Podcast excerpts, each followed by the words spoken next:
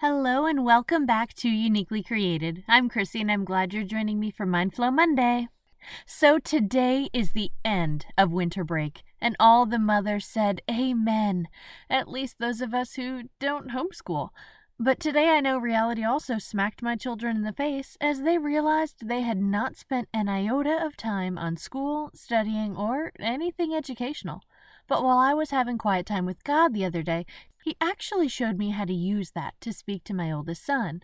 I asked my son how much time he had spent working on algebra, his favorite subject over break, and he admitted no time at all. Perfect. I mean, no, not really, but it set me up for my next question.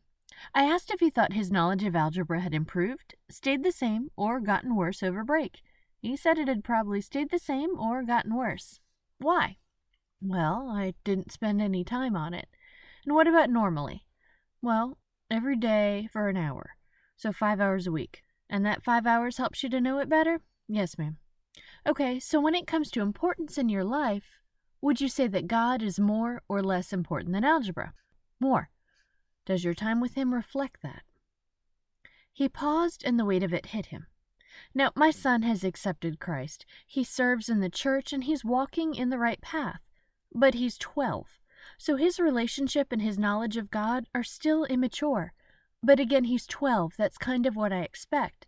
But he isn't going to be 12 forever. And according to him, he wants to walk the path with God, which means he needs to start making good changes now. We talked more and had a good conversation about making God a priority and how to do that. If he needed time to be spent studying and practicing algebra, not just one day a week, but daily, then he probably needed to approach learning about God in the same way. Because while church and youth groups are great, they're meant as a supplement, not a substitute, for actually spending time in God's Word and His presence. Now, everyone knows the saying, you can lead a horse to water, but you can't make him drink. This is the same premise. His relationship with God is his own. I can talk to him, answer questions, as well as ask some deep ones, and be there to support him.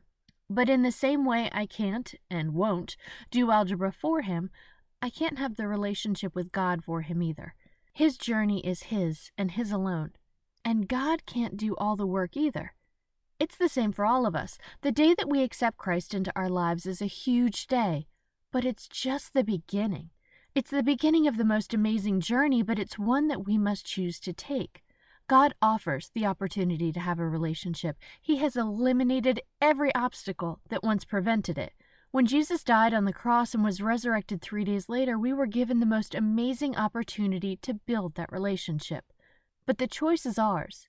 And if we enter into that relationship, we have to know that it will take time and work as we grow to learn God's character.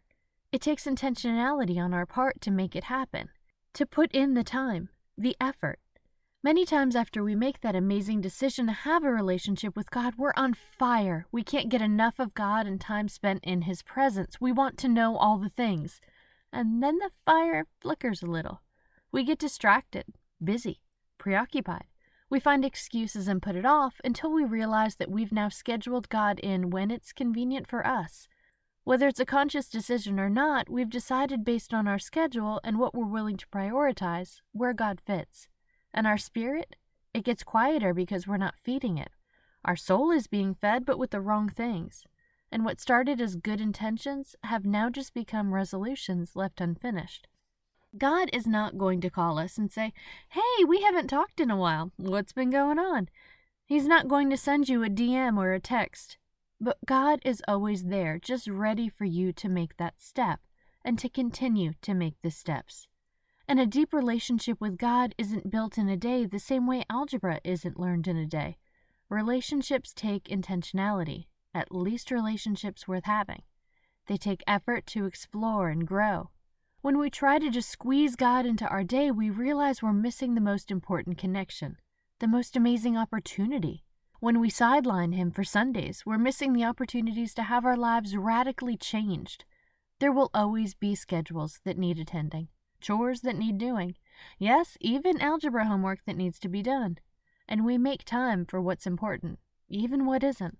That show on Netflix, it won't change our lives, our futures, but somehow we manage to find time for it. Time with God, learning about Him and His character, taking the time to build that relationship and spend time with him, it's a priority we can't afford to put off.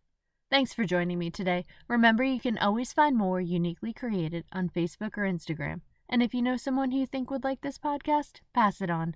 Have a great week, and I'll talk to you soon.